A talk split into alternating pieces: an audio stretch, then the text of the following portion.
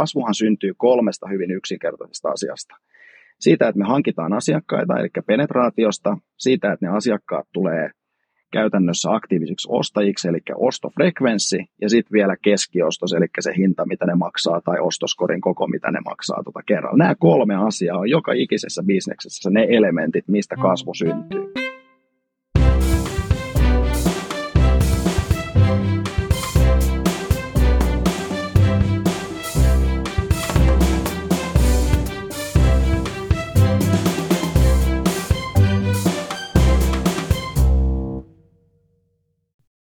Tervetuloa Kasvua markkinoinnilla podcastin pariin. Minä olen podcastin isäntä Ossi Jahto. Kutsun tähän podcastiin vieraita, joilla on mielenkiintoista sanottavaa kasvun ja markkinoinnin tekemisestä. Tervetuloa mukaan.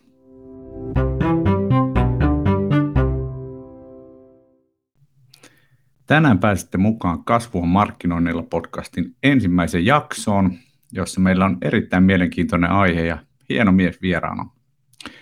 Puhumme siis tänään markkinoinnista investointina, kasvusta markkinointiin panostamalla sekä siitä, mitä kasvu markkinoinnilta vaatii. Vieraana meillä on Antti Kaihlanen, markkinoinnin kasvurahoittaja Foppasta. Antilla on pitkä tausta markkinoinnin parista ja voitaisinkin nyt aloittaa sillä, että jos Antti kerrot vaikka hiukan omasta taustasta ja työurastasi. Joo, mä oon aina kuvannut mun työuraa, joka on tota, kestänyt semmoiset reilu kaksikymmentä vuotta, niin sellaisena kolmiona, joka, jonka tota, niin, niin, nämä kaikki eri kulmat on kestänyt noin tai vähän reilu seitsemän vuotta, ja, ja ne kulmat koostuu, niin kuin, siellä on kolme asiaa, siellä on strategista markkinointia, siellä on kanavasuunnittelua ja mediaostamista, ja sitten kolmantena kulmana ää, kasvun rahoittaminen. Ja, tota, mä siis aloitin mun urani ä, markkinatutkijana, tein erilaisia tutkimuksia markkinoinnin parissa, sitten mä siirryin suoramarkkinoinnin, C R M ja data-analytiikan pariin. Sitten kyllästyin siihen, halusin nähdä maailmaa vähän tai markkinointia vähän laajemmin ja siirryin sitten mediatoimistoon tekemään kanavasuunnittelua ja med- mediaostamista. Ja sitten viimeisimmät noin kahdeksan vuotta mä olen sitten tehnyt tota kasvun rahoittamista ja kasvustrategioita, jonka parissa siis tänäkin päivänä. Tänäkin päivänä teen työtä. Ja jos tätä kolmiota tosiaan ajattelee, niin siellä keskellä, näiden kaikkien kulmien keskellä, niin kaikkiin liittyy kasvu. Ja kasvu on se, minkä parissa mä teen, teen töitä joka päivä. Hyvä. Ja vois, vois sanoa näin, että Foppa, jonka olette perustanut, niin on ollut tämmöinen mielenkiintoinen tulokas tähän suomalaiseen niin kuin markkinoinnin ää, kenttään tai ekosysteemiin. Haluaisitko sä hiukan kertoo vielä enemmän siitä, että mikä, mikä Foppa on?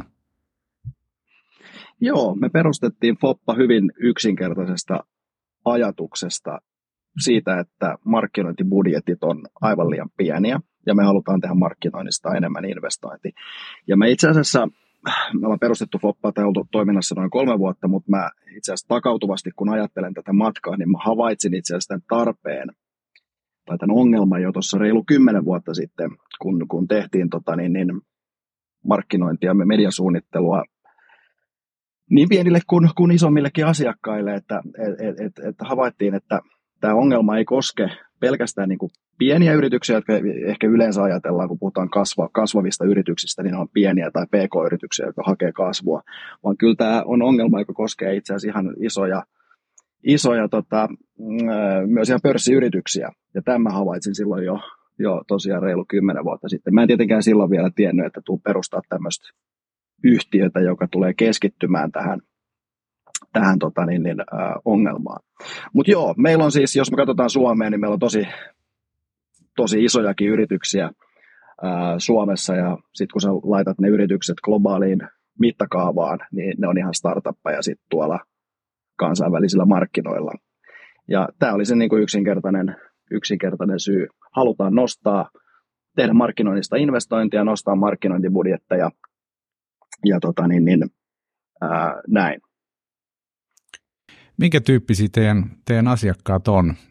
Minkälaisia asiakkaita te haluatte ja toisaalta niin minkälaiset asiakkaat niin kuin hyötyy, hyötyy teistä erityisesti?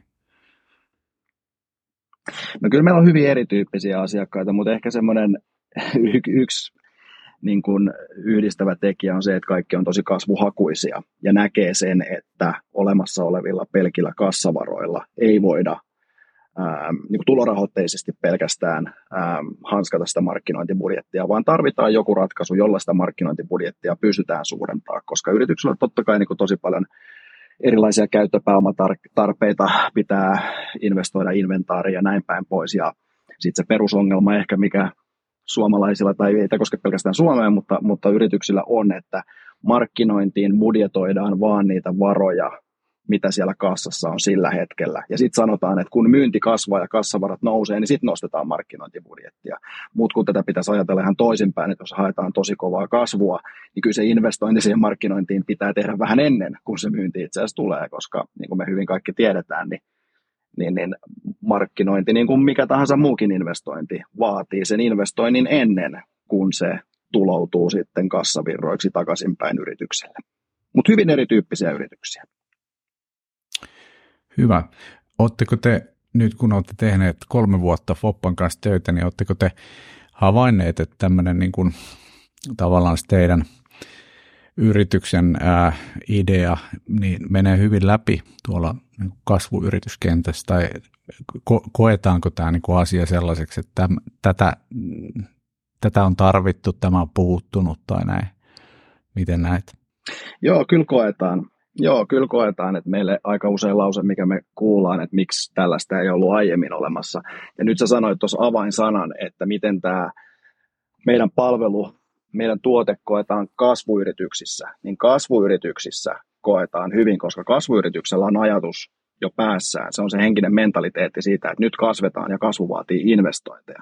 Mutta nyt tämä ehkä ongelma, mikä meillä on, ja varsinkin Suomessa, on se, että meillä ei ole riittävästi kasvunälkäisiä, kasvuhakuisia yrityksiä. Et jos me katsotaan pee koo-yritysbarometria tai mitä tahansa, niin siellä on aika huolestuttavan vähäistä semmoinen niin kuin kasvuhalukkuus. Ja se on sitten taas se toinen puoli, mihin me törmätään. Et jos me lähdetään ihan tuossa randomilla kaupungilla keskustelemaan, otetaan satunnainen otos, otos yrityksiä ja mennään kysymään, että ää, saisiko tota, niin, olisiko tarvetta nostaa markkinointibudjetteja, niin se aika yleinen vastaus on se, että hei, meillä on kassassa rahaa, ja me tehdään markkinointia sillä. Ja sitten kun rupeaa tarkemmin tutkimaan, niin se kassassa on itse asiassa hyvin vähän rahaa, mikä tarkoittaa sitä, että merkittävää kasvua on hyvin vaikea saada aikaan pelkästään niillä kassassa olevilla, tällä hetkellä olevilla varoilla. Että tämä on enemmän, mä, mä näkisin, että tämä haaste on kyllä tämmöinen niin kuin henkinen mentaliteetti ylipäätään siitä, että halutaanko tehdä kasvua.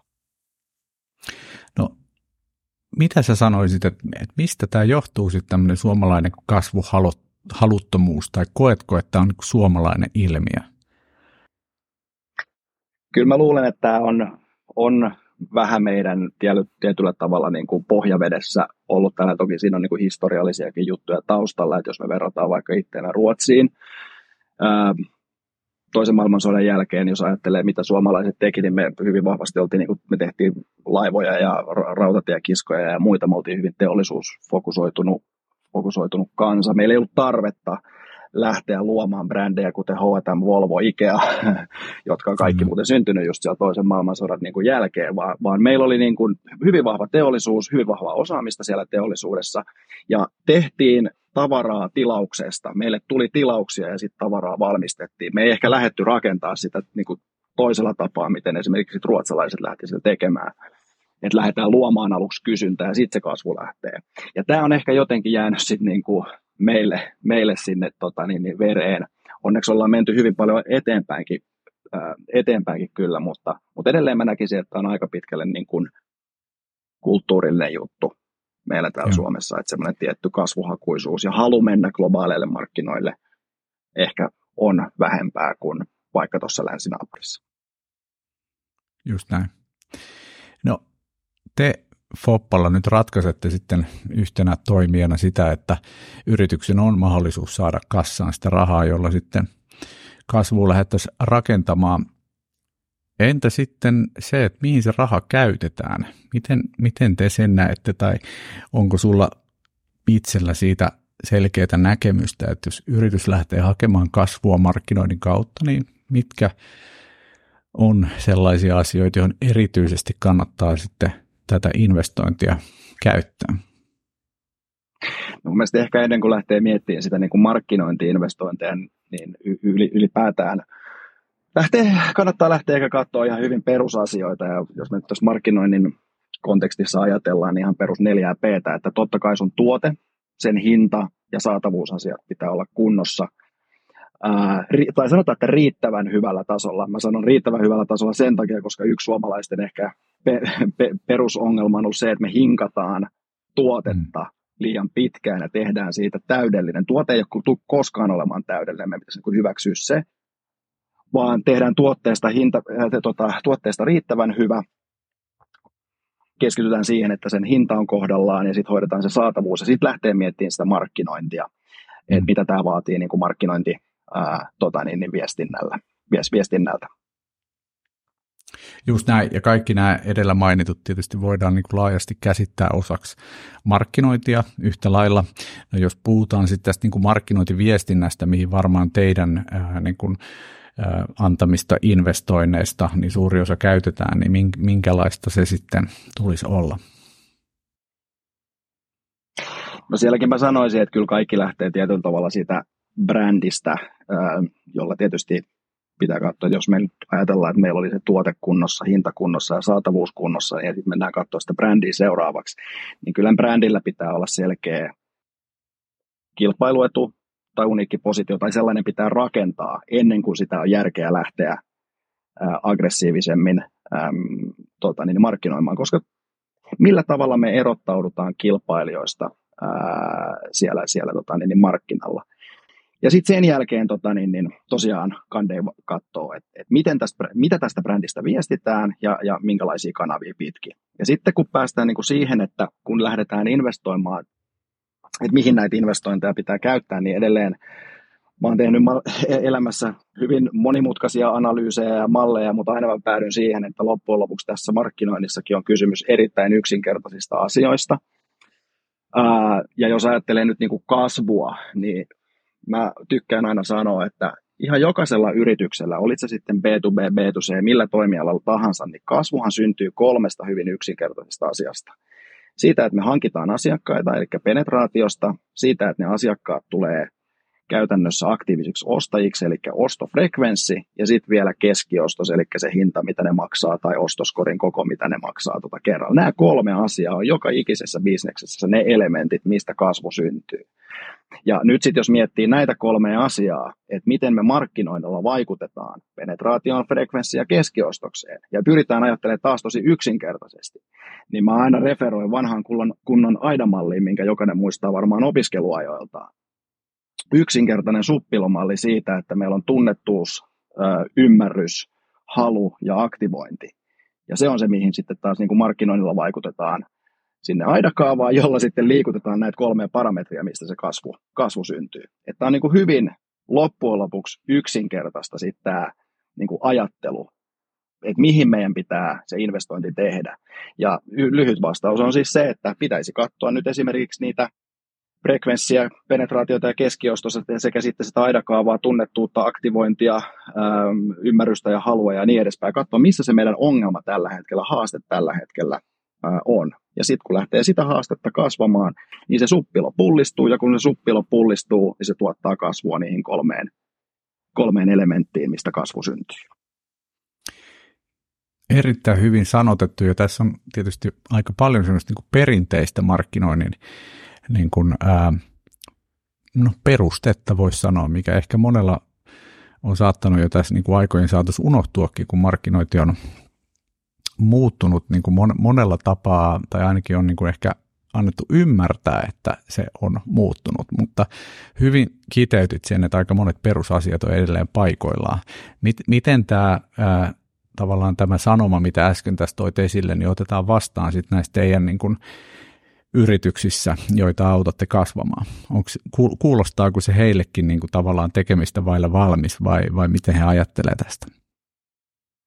No kyllä, joo. Siis, koska nämä on yksinkertaisia asioita, niin tavallaan kun me keskustellaan yrityksen kanssa, niin ei sun tarvitse olla mikään markkinoinnin syvä osaaja ja tietää kaikkea niin kuin digitaalisesta markkinoinnista ja markkinointiteknologiasta, koska nämä on hyvin yksinkertaisia asioita, joita niin kuin kaikki ymmärtää ihmisinä ja kuluttajina, että näin, näin, näin tämä homma menee. Niin vastaanotto on siinä mielessä helppoa ja tekemistä vaille valmis. Ja sitten meidän ohjeistus aina yrityksillä, jotka lähtee hakemaan kasvua, on se, että lähdetään yksinkertaisista asioista liikkeelle, koska yleensä ne on aina aika yksinkertaisia asioita, mitä pitää lähteä niin kuin hanskaamaan, ää, taklaamaan heti ensimmäisenä. Et siellä on totta kai, kun katsotaan sitten, että mennään niin kuin isommin ja leveämmälle ja syvemmälle katsomaan asiaa, niin totta kai täällä tulee niin kuin vaikeita asioita, markkinointiteknologiaa ja muita, muita juttuja ja analytiikkaa, mitä pitää niin kuin katsoa. Mutta meidän kokemus on se, että kun pidetään niin kuin asiat riittävän yksinkertaisina ja ratkaistaan yksinkertaisia asioita, joilla me tiedetään, että on välitöntä vaikutusta siihen kasvuun, niin päästään niin kuin hyvin eteenpäin, koska sitten se on helpompi, kun yritys kasvaa, kassavirtaa tulee enemmän. Se on paljon helpompi rekrytoida sitten ihmisiä siihen markkinoinnin pariin, ottaa käyttöön uusia teknologioita, tehdä parempaa analytiikkaa ja muuta. Mutta musta vähän tuntuu, että aika usein yritykset menee niin kuin peppu edellä puuhun siinä mielessä, kun alalla hypetetään hirveästi kaikista hienoista asioista, teknologioista ja muista, niin lähdetään tekemään niitä teknologioita, ja sitten on itse asiassa unohdettu nämä perusasiat, että ahaa, että mm. miten se meidän suppilo oikein niin kuin, ää, toimi. No, annappa joku esimerkki nyt vaikka jostakin ää, teidän, teidän tota, kanssa toimivasta yrityksestä, että et, kun he ovat sitten saaneet rahoitusta lisää kasvuun, niin miten, miten sitä on käytetty, miten asia on tavallaan niin kuin lähtenyt liikkeelle, että miten näitä perusasioita sitten pistetään niin kuin käytäntöön niin, että kumi osuu asfalttiin? No meillä ehkä semmoinen tietyllä tapaa yksi ehkä semmoinen perusasiakaskeissi on siis asiakas, joka on ollut, tehnyt jo hyvää kasvua, tehnyt jo hyvää kasvua, mutta pääasiassa panostanut, ne markkinointipanostukset on kohdistunut niin kuin hyvin taktisiin toimenpiteisiin. Eli nyt jos me katsotaan vaikka tätä aidasuppiloa, niin se on sitä viimeistä A:ta, eli activation, eli tehty hyvin tuote- ja hintavetoisia niin kuin kampanjoita. Ja, ja usein vielä, no ei kanavilla sinällään ole väliä, se on nyt ihan sama, että käytät sä, teet sä taktista printissä tai taktista verkossa, että sinällään kanava riippumattomasti pitää niin kuin ajatella, mutta joka tapauksessa niin ehkä se perussetti on se, että, että käytetty yhtä tai muutamaa kanavaa ja tehty vaan taktista tuotepohjasta niin kuin mainontaa. Ja sitten huomattu, että tultu niin sanottuun niin kuin saturaatiopisteeseen, että budjettitasojen nous, nostaminen ei enää niin kuin kasvata myyntiä samalla roik, niin kuin kertoimella, vaan siellä tulee niin sanottu saturaatiopiste, että tehot alkaa häviämään. Ja sitten kun me tätä yksinkertaisesti taas katsotaan, että mistä tehojen häviäminen johtuu, niin siellä on hyvin yksinkertainen asia on se, että kanava mix on esimerkiksi aivan liian suppea. Se on niin kuin yksi asia, ja sitten toisaalta myös se, niin kuin mitä tehdään siinä aidasuppilossa, niin on liian suppeita, eli keskitytään vaan siihen puhtaasti taktiseen tuotepohjaiseen mainontaan, ja yksinkertaistettuna esimerkiksi ää, ei, ei niin kuin... Ää, ei kommunikoida sitä, että niin kuin mennä ihmisten, enemmän ihmisten sydämiin, että miksi mun pitäisi valita tämä brändi, jolloin lähdetään tekemään enää, enemmän sitä suppilon, suppilon yläpäätä. Rakentamaan tunnettuutta laajemmaksi ja rakentamaan brändin haluttavuutta, koska brändin ymmärtämisessä, eli siinä rationaalisessa, joka tulee tässä tuotepohjaisessa mainonnassa ja muussa, niin siinä ei välttämättä ole mitään ongelmaa, mutta kun se ei enää vaan tepsi. Sä oot jo pullistanut sen aida kaaviossa sen alimman, alimman portaan niin kuin maksimiin, ja nyt miten sä voit sitä vielä suurentaa, niin sun pitää keskittyä niihin ylempänä oleviin portaisiin, jotta sä pystyt amplifoimaan myös sitä alinta. Kyllä. No millä tavoin sitten perinteisesti ehkä, kun puhutaan tästä brändimainonnasta, mistä itsekin puhut, niin, niin saattaa yrityksissä olla pelko, että no, tämä ei tuota tarpeeksi nopeasti takaisin, tai miten, miten, tätä niin kuin sitten, miten me kvantifioidaan se vaikutus, mikä tällä saadaan aikaan. Niin miten, miten te näette tämän ja kuinka nopeasti te odotatte tavallaan näille panostuksille sitten vastinetta vaikka myynnin mittareilla? No joo, siis tässäkin nyt voisi ajatella tämmöistä niin kuin taustaa tavallaan, miten yritys lähtee ehkä panostamaan enemmän siihen brändiin ja on aiemmin tehnyt vaan sitä taktista tuotepohjasta mainontaa, niin toki siellä ne tulokset yleensä on, jos ei nyt ihan välittömiä, niin aika välittömiä. Eli sä teet jonkun tuote- tai hintapohjaisen kampanjan, tänään miinus kolmekymmentä, hyvä tuote tai mikä onkaan, niin sä näet yleensä tuloksia aika konkreettisesti siellä sun, sun viimeisellä rivillä, eli myynnissä. Ja nyt sitten, kun lähdetään brändiä tekemään tai lähdetään kasvattaa markkinointibudjetteja ja mennään sinne suppilon yläpäähän tekemään sitä tunnettuutta ja muuta, niin ehkä sinne on edelleen jäänyt ja iskostunut se ajatus, että se meidän tärkein mittari ja ainoa mittari on se myynti, joka tapahtuu huomenna tai ensi viikolla. Mutta pitäisi ymmärtää se, että kun lähdetään laajentamaan, isontamaan sitä suppiloa, niin ne vaikutukset ei tapahdu heti, vaan siinä tulee kestämään, koska nyt, ja edelleen puhutaan taas aika yksinkertaisista asioista. Mä oon käyttänyt niinkin yksinkertaista esimerkkiä kuin auton, automarkkinointia tai auton ostamista y- y- hyvänä esimerkkinä. Et auto ostetaan vissiin seitsemän vuoden välein, jolloin sitä ei osteta niin kuin joka viikko uusiksi. Ja tätä voi jokainen niin kuin ajatella, että kun autobrändi tekee markkinointia, niin se ei tapahdu lyhyellä aikavälillä. Se valuminen sinne myyntiin, vaan se on niin kuin pitkäkestoista. Ja tämä pitäisi niin kuin kaikessa ymmärtää. Se on aivan sama, että olet se päivittäistavara tai mikä tahansa, niin siellä on ihan tismalleen tämä sama aikaviive siitä, että ihminen tulee tietoiseksi siitä tuotteesta, rupeaa harkitsemaan sitä, rupeaa preferoimaan. Vaikka ihminen preferoisi, niin se ei tarkoita vielä, että se ostaa sitä. Jos me ajatellaan niin kuin farkkuja, että sä rupeat preferoimaan uutta farkkubrändiä, niin et sä välttämättä osta sitä ensi viikolla, koska sulla on ihan riittävästi farkkuja vaatekaapissa tällä hetkellä, vaan sitten kun sä tuut aktiiviseksi siinä kategoriassa, että joku triggeröi sulle sen, että hei, mä tarvin uudet farkut, ja silloin sillä preferenssillä on merkitystä, ja silloin se konvertoituu myynniksi. Ja tämä tekee niinku tietyllä tavalla semmoisen haasteen, jos ollaan lukittauduttu niihin tavallaan perinteisiin mittareihin, että me mitataan meidän toimenpiteiden arvoa niillä välittömillä myyntituloksilla. Ja se tekee sieltä myös pikkusen vaikeampaa, että koska, koska kun, kun tehdään bränditoimenpiteitä, jotka rakentaa sitä tunnettuutta ja hauttavuutta, ja siinä on se aikaviive, joka voi olla siis ei pelkästään kuukausia, vaan se voi olla jopa vuosia, niin totta kai siellä hämärtyy sitten ihan tieteellisesti, jos alkaa ajattelemaan, että kuinka helppo on mallintaa tämmöistä pitkäkestoista vaikutusta, niin ei se, ei se helppoa ole. No, tästä päästään sitten vaikeampiin kysymyksiin, eli kuitenkin siinä kohtaa sitten, kun haluatte tai tekin olette ää, tehneet investoinnin johonkin, johonkin yritykseen, joka haluaa kasvua saada aikaiseksi, niin millä mittareilla sitten te odotatte ikään kuin jonkinnäköisiä värähdyksiä, jotta te tiedätte, että nyt me tehdään oikeaan suuntaan olevia asioita, vaikka ne ehkä tuloutuu myynniksi vasta vähän myöhemmin ää, tämän suppilon tavallaan mm. niin kuin loppupäässä?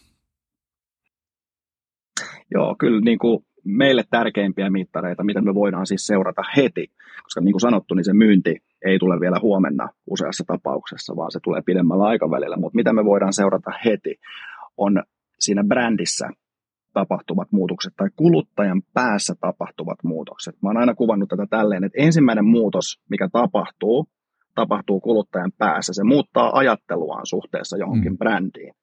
Seuraavaksi tapahtuu muutos kuluttajan käyttäytymisessä, eli se menee ostamaan jotain tuotetta, ja siitä tulee sitten se myynti aika välittömästi sen jälkeen, kun se käyttäytyminen muuttuu. Mutta ekaksi pitää niin kuin analysoida ja, ja mitata niitä käyttä, tota, ajattelumuutoksia.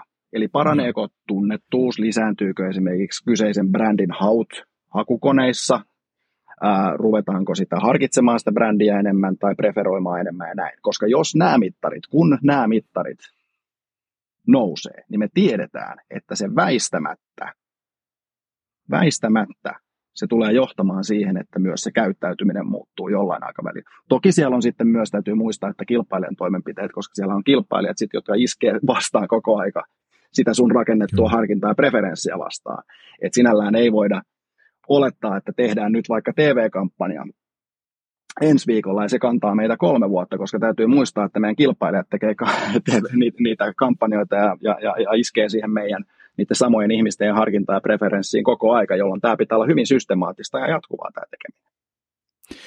Hyvä. Tämä on, kuulostaa erittäin fiksulta ja jopa edelleenkin kohtuullisen helpolta. Kysytään sitten vielä vähän vaikeampia kulmia tähän, tähän tota tematiikkaan. Miten sitten niin kun sä näet sen, että koska tiedetään, että nyt tämä investoinnin taso on oikea, että me ei tavallaan yliinvestoida tai että nyt me ollaan investoitu riittävästi, jotta se lähtee heilahtamaan, sanotaanko vaikka puolen vuoden syklillä tai näin, niin miten, miten itse ajattelet tästä? Joo, erittäin tärkeä kysymys. Mä yritän nyt yksinkertaistaa myös tätä, vaikka tämä on vähän moniulotteisempi asia, mutta tota, ää, edelleen ne mittarit pitää olla kunnossa, mitä seurataan, ja mun mielestä sitten, kun mitä, mikä tahansa mittari ää, alkaa saturoitumaan, niin sehän on osoitus siitä, että jos joku alkaa saturoitumaan, eli se ei kasva enää, tai sen kasvu hidastuu merkittävästi, niin siitä aletaan lähenemään, lähenemään sitä ylipanostus tilannetta. Oleellista tässä on se, että meillä on, meillä on niitä joitain mittareita, mistä me tämä johtopäätös voidaan tehdä. Ja sitten totta kai on olemassa paljon dataa ja on työkaluja esimerkiksi mediatoimistoilla, millä pystyy sitten niinku katsomaan, että ää, voidaanko nostaa vielä, pystytään mallintaa asioita, että voidaanko, voidaanko tota, niin, niin budjettitasoja vielä nostaa vai onko meillä yli ää, vai alipanostusta. Aika harvoin tämän kahdenkymmenen vuoden urani aikana olen törmännyt tilanteeseen, missä mainostaja ylipanostaa, koska täytyy muistaa, että ylipanostushan tarkoittaa silloin sitä, että sun markkinoinnin R O I on alle yksi. Jos se on yksi pilkku nolla yksi, niin sehän kannattaa tehdä, koska se, se, se, se tuo enemmän takaisin kuin, kuin tota, niin vie. Et hyvin harvoin on, on ollut tilanteita, mutta toki on, on niin kuin mahdollista. Ja sitten varsinkin, jos sulla on useita tuotteita, Äh, että ei ole pelkästään yksi tuote, mitä sä markkinoit, niin sit siellä voi helposti tulla se, että sä äh, ehkä niinku panostat liikaa johonkin tiettyyn tuotteeseen. Ja sitten se menee tietysti pikkasen vähän monimutkaisemmaksi, että minkälaisia efektejä tuotteen A mainonnalla on sun tuotteeseen B ja näin, niin, niin, niin tässä tulee tietysti Kyllä. aika moniulotteinen. Mutta edelleen y- aika, y- aika loppujen lopuksi tässäkin yksinkertaisesta asioista, asiasta kysymys. Panostetaan niin kauan, kunnes mittarit osoittaa, että se kasvattaa niitä meidän mittareita, tai sitten jos nähdään, jos tehdään jotain ekonometristä mallinnusta tai muuta, että nähdään, että se markkinoinnin R O I on yli yhden. Joo. No nyt tässä hetkessä, kun ollaan vähän haastavammassa taloudellisessa tilanteessa, niin kuulee monasti sanottavan ää, tämän tyyppisiä lausahduksia, erityisesti ehkä markkinoijien suusta, että tällaisessa hetkessä kannattaa panostaa brändiin, ja, ja kun ihmiset eivät välttämättä ole juuri nyt ää, ostamassa, niin näinä hetkinä sitten tehdään sitä markkinaosuutta niin kuin tulevaa ajatellen. Erityisesti siis ne brändit, jotka panostavat siihen brändin näkyvyyteen. Mitä, mitä sä ajattelet ää, tämän tyyppisestä niin kuin järkeilystä? Ja ehkä tähän vähän liittyvä kysymys, että millä aikavälillä sun mielestä sitten näistä tavallaan brändi-investoinneista kannattaa odottaa sitten niin kuin eurollisia vastikkeita, eli myyntiä, ää, joka, joka saadaan aikaiseksi? Joo, mä ajattelen, että toi on erittäin fiksua ajattelua, ja meillä itse asiassa tosi, on tosi monta tällaista asiakasta, että meidän asiakkaille se välttämättä nyt ju, juuri tässä hetkessä, mitä me eletään tällä hetkellä, niin kysymys ei ole siitä, että itse asiassa markkinointibudjetilla haetaan kasvua. Meillä on monia asiakkaita itse asiassa, ketkä käyttää meidän palveluja siihen, että he pystyvät pitämään markkinointibudjettinsa sillä tasolla, mitä se oli esimerkiksi viime vuonna. Eli jos esimerkiksi toimiala on laskusuhdanteessa, asiakkaan tai markkinoijan myynnit laskee, niin sehän luo välittömän paineen, tietysti jos me katsotaan yrityksen rahoitusta, finanssi, finanssia, niin se luo välittömän paineen karsia kuluja. Ja mistä on kaikista helpoin karsia kuluja, niin henkilöstö on tietysti kaikista vaikein, vaike, vaikeimpia. Markkinointibudjetti on siinä mielessä helppo, koska se on, se on niin kuin siinä, siinä mielessä huomattavasti helpompi niin kuin teknisesti ottaa sieltä markkinointibudjetista pois sitä, pois sitä rahaa. Mutta meidän asiakkaat, siis hyvin moni, käyttää siis meitä siihen, että kun tarjotaan markkinointibudjettiin pidempää maksuaikaa, niin he pystyvät pitämään yllä sitä samaa budjettia myös laskusuhdanteessa.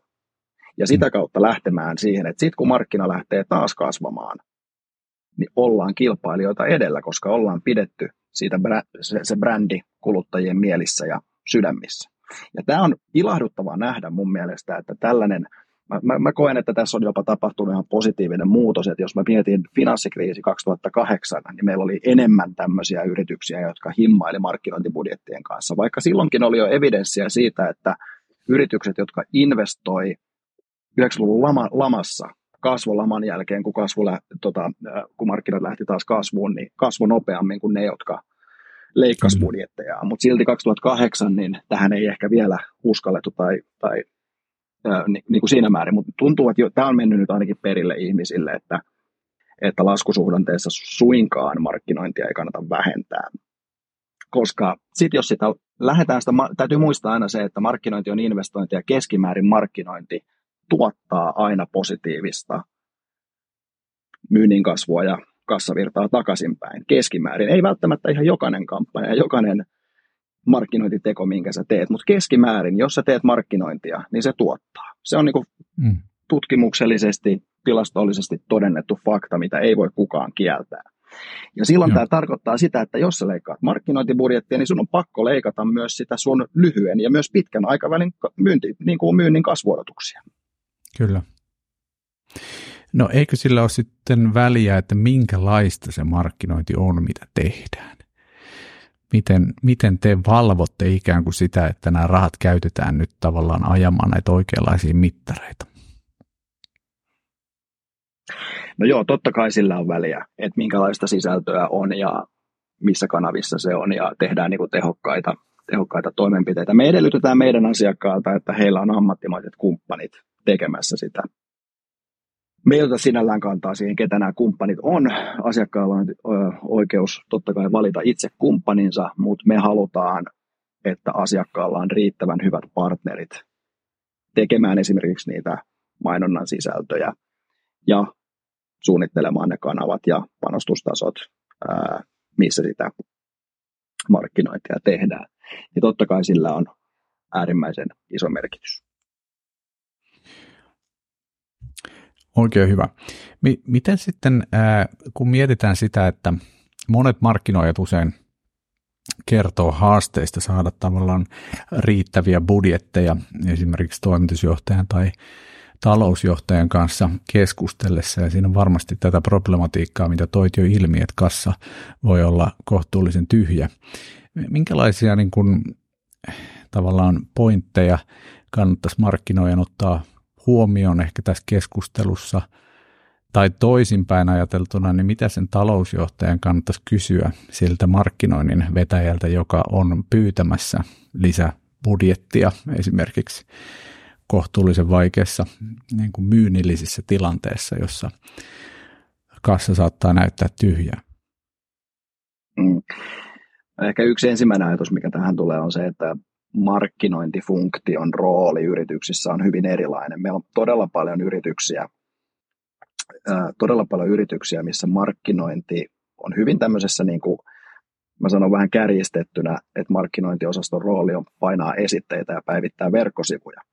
Ja jos se on niin kuin yrityksen markkinointiosaston rooli, joka on hyvin tämmöinen toimeenpaneen myyntijohtajan ja toimitusjohtajan ää, Toive, toiveita, niin se on hyvin vaikea lähteä sieltä rakentaa sitä, hei, että markkinointi on oikeasti investointi, lähdetään investoimaan markkinointiin enemmän. Kyllä ensimmäinen tehtävä on se, että, se, että markkinoinnille pitää saada se oikea, sen arvostuksen, sen, sen arvostus pitää saada niin kuin oikealle tasolle siellä yrityksessä. Se on niin kuin ensimmäinen juttu. Mutta sitten jos arvostus on, on kunnossa, niin sitten mä luulen, että se toinen ongelma on se, että markkinointi aika usein puhuu vähän eri kieltä kuin yrityksen ylin johto tai myyntijohto. Eli taas vähän kärjistäen, mutta markkinoinnissa me puhutaan aika usein, se on vähän polarisoitunut tietyllä tavalla, että toisessa ääripäässä markkinointi on sitä, että meillä on hienoja mainonnan ideoita ja nokkelia hauskoja mainonnan toteutuksia, ja niillä yritetään hurmata sitten kulmahuone, ja toisessa ääripäässä meillä on semmoiset markkinointi-insinöörit, ketkä sitten kaiken näköisillä digihärpäkkeillä ja klikeillä ja C T R:llä ja analytiikalla ja kaikella muulla ää, yrittää saada sen kulmahuoneen uskomaan, että tämä on niin kuin tärkeä asia. Nämä kumpikin ääripää on kieltä, jota liiketoiminnan niin kuin liikkeen johto ei ole niin kuin ymmärrä mun mielestä. Ja silloin edelleen puhutaan taas niin kuin perusasioista. Ja yksi se, mitä mä jotenkin haluaisin, että koko markkinointitoimiala, kaikki markkinoijat paremmin alkaisi niin kuin ymmärtämään ja tekemään, puhumaan perusasioista ja puhumaan yrityksen kassavirroista. Siitä, että miten markkinointi liittyy siihen, että mitä ne yrityksen kassavirrat on. Myynnin kasvattaminen ja sieltä sitten taas aina alaspäin tulokseen asti. Just näin.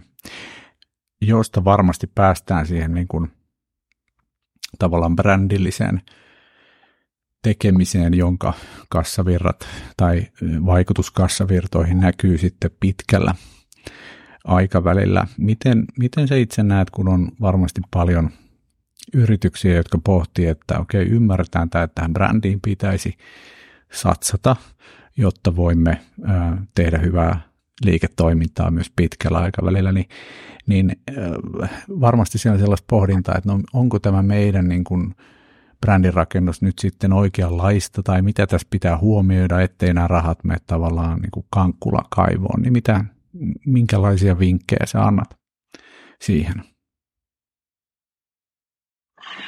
No en mä tiedä, kankkulan kaivoon, kankkulan kaivoon on aika ehkä harvinaista, että kaikki markkinointi-investoinnit menis kankkulan kaivoon, että jos asioita tekee vaan systemaattisesti ja riittävästi, eli tarkoitan täällä sitä, että ei laita kaikkia panoksia niin kuin yhteen koriin, yhteen, yhteen toimenpiteeseen tai yhteen asiaan ää, välttämättä, vaan tekee erilaisia juttuja, koska markkinointia voi ajatella myös tietyllä tavalla semmoisena niin kuin sijoitus, riskisijoitustoimintana. Sen tuotto on keskimäärin hyvä, mutta joka ikinen markkinointitoimenpide ei välttämättä, välttämättä tuota. Muistaakseni Ebikitin tekemän tutkimuksen mukaan seitsemänkymmentäkaksi prosenttia markkinointitoimenpiteistä tuottaa positiivisen roin, eli siellä on noin kolmekymmentä prosenttia, mitkä jää sitten negatiiviselle tuotolle, mutta ollaan siis plussan puolella, eli suurin osa markkinointitoimenpiteistä piteistä, niin, niin, tuottaa. Ja vastaus sun varsinaiseen kysymykseen, että mitä, miten varmistetaan se, että rahat ei mene kankkulan kaivoon, niin ää, mun mielestä riittävän hyvä pohjatyöt siihen, että mikä se meidän brändi on, mikä sen positio on, mitkä meidän tavoitteet on, mitkä meidän kohderyhmät on, ja sieltä johdettu sitten se markkinoinnin ää, tekeminen.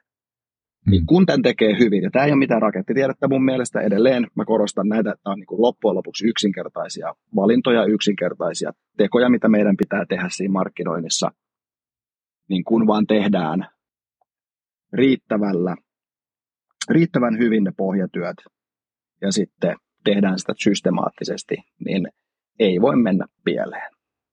Joo. Tosi hyvä. Näettekö te sitten, kun tässä jos ajatellaan vaikka, että mihinkä markkinoinnin investointeja on käytetty viimeisen kymmenen vuoden aikana, niin kasvavasti digitaalisiin toimenpiteisiin. Niin miten, miten itse näet sitten ää, tavallaan tässä sen kentän, että o- ovatko niin kuin digitaaliset toimenpiteet, jotka saattavat olla houkuttelevia mitattavuuden näkökulmasta, niin ovatko ne mielestäsi esimerkiksi tehokkaampia, koska pystytään kohdentamaan tarkemmin, vai, vai kuinka sä ajattelet tästä ikään kuin perinteisestä versus digitaalisesta markkinoinnin maailmasta?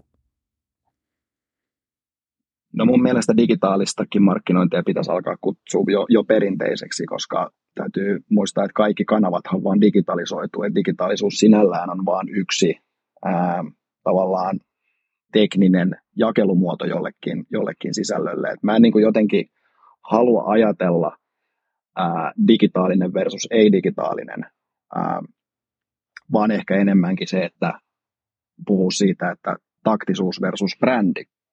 Koska taktisuutta voi olla digitaalisessa mediassa, mutta sitä voi olla myös perinteisessä niin kuin, niin kuin mediassa. Ja digitaalisen median, sillä on ehdottoman hyviä puolia, mutta ei pitäisi sokaistua tietenkään siihen helppoon tai tänä päivänä helpohkoon, koska eihän mikään mittaaminen enää, enää, ole, enää ole helppoa, niin sokaistua siihen, että kaikki investoinnit voidaan laittaa sinne ää, digitaalisen markkinoinnin parin. Hyvin harva brändi pystyy kasvamaan maksimaalisesti, tai mä väitän jopa, että yksikään brändi ei pysty kasvamaan maksimaalisesti vain digitaalisilla panostuksilla, koska elämää on myös digitaalisten markkinointikanavien ulkopuolella. Ja usein siellä on myös sitten kanavia, jotka on itse asiassa huomattavasti skaalautuvampia kuin ne digitaaliset skaalautuvat. Kyllä, näetkö sä, että tässä on sitten niin kuin osa ongelman ikään kuin juurisyytä, että digitaalinen markkinointi on antanut sen mahdollisuuden ikään kuin panostaa vähän pienemmin, että, että nämä niin kuin perinteisemmät kanavat on tavallaan ollut tai ne on ainakin ehkä niin kuin nähty, varsinkin nyt T V, niin kohtuu isoja investointeja vaativina. Ja sitten kun on tullut tämmöisiä kanavia, joihin voidaan investoida selkeästi vähemmän, niin, niin tavallaan tämä on sitten vaikuttanut siihen, että no miten yritykset satsaa markkinoinnin tekemiseen. Mm. Joo, tietyllä tavalla mä näen tässä, näen tässä vähän samaa tämän digitaalisen markkinoinnin kehityksen kanssa kuin mitä tapahtui suoramarkkinoinnin kehityksen kanssa, jonka parissa mä työskentelin siis tuossa vuosituhannen alussa.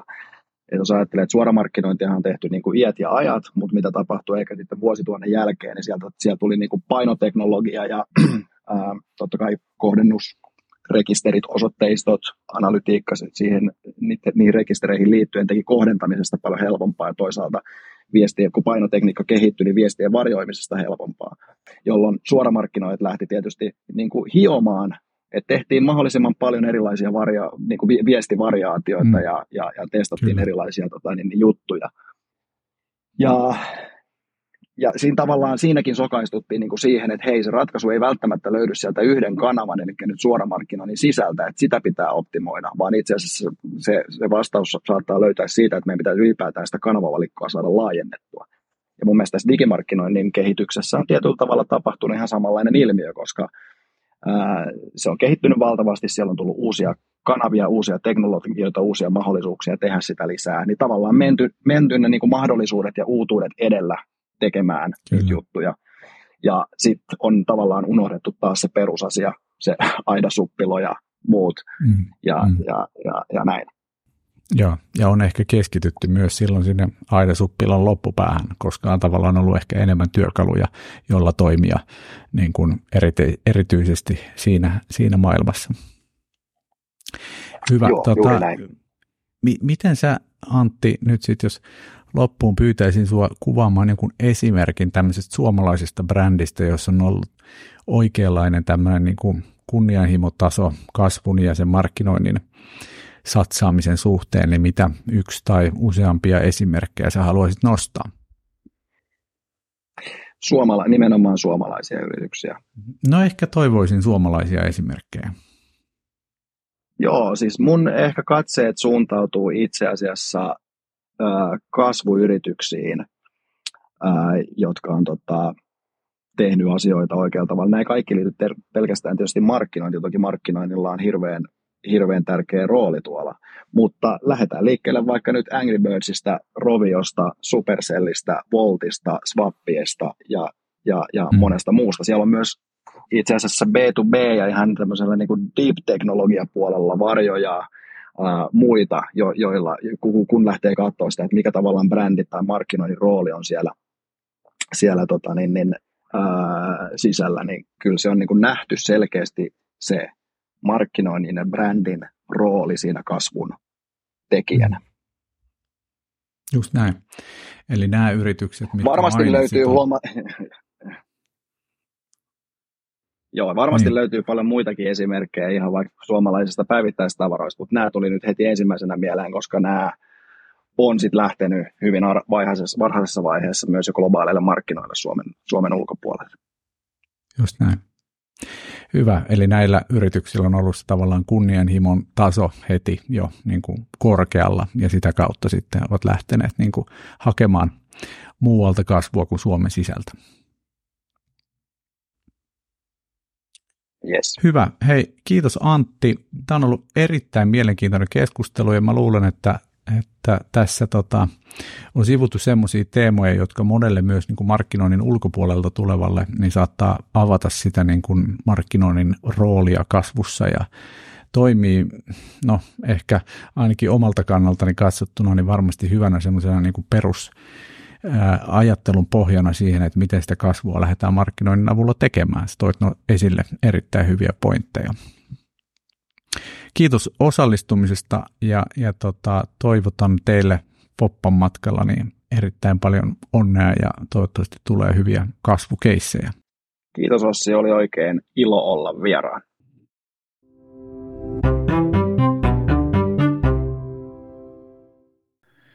No niin, näin on Kasvua markkinoinnilla -podcastin ensimmäinen jakso takana. Kiitos vielä Antti Kaihlaselle erittäin hyvistä ajatuksista markkinoinnin roolista kasvun taustalla. Ja kiitos myös kaikille kuulijoille, että olette olleet mukana tämän ensimmäisen jakson parissa. Seuraavassa jaksossa jatketaan näiden samojen teemojen markkinoinnin ja kasvun parissa. Minä olen Ossi Jahto. Tämä on Kasvua markkinoinnille podcast.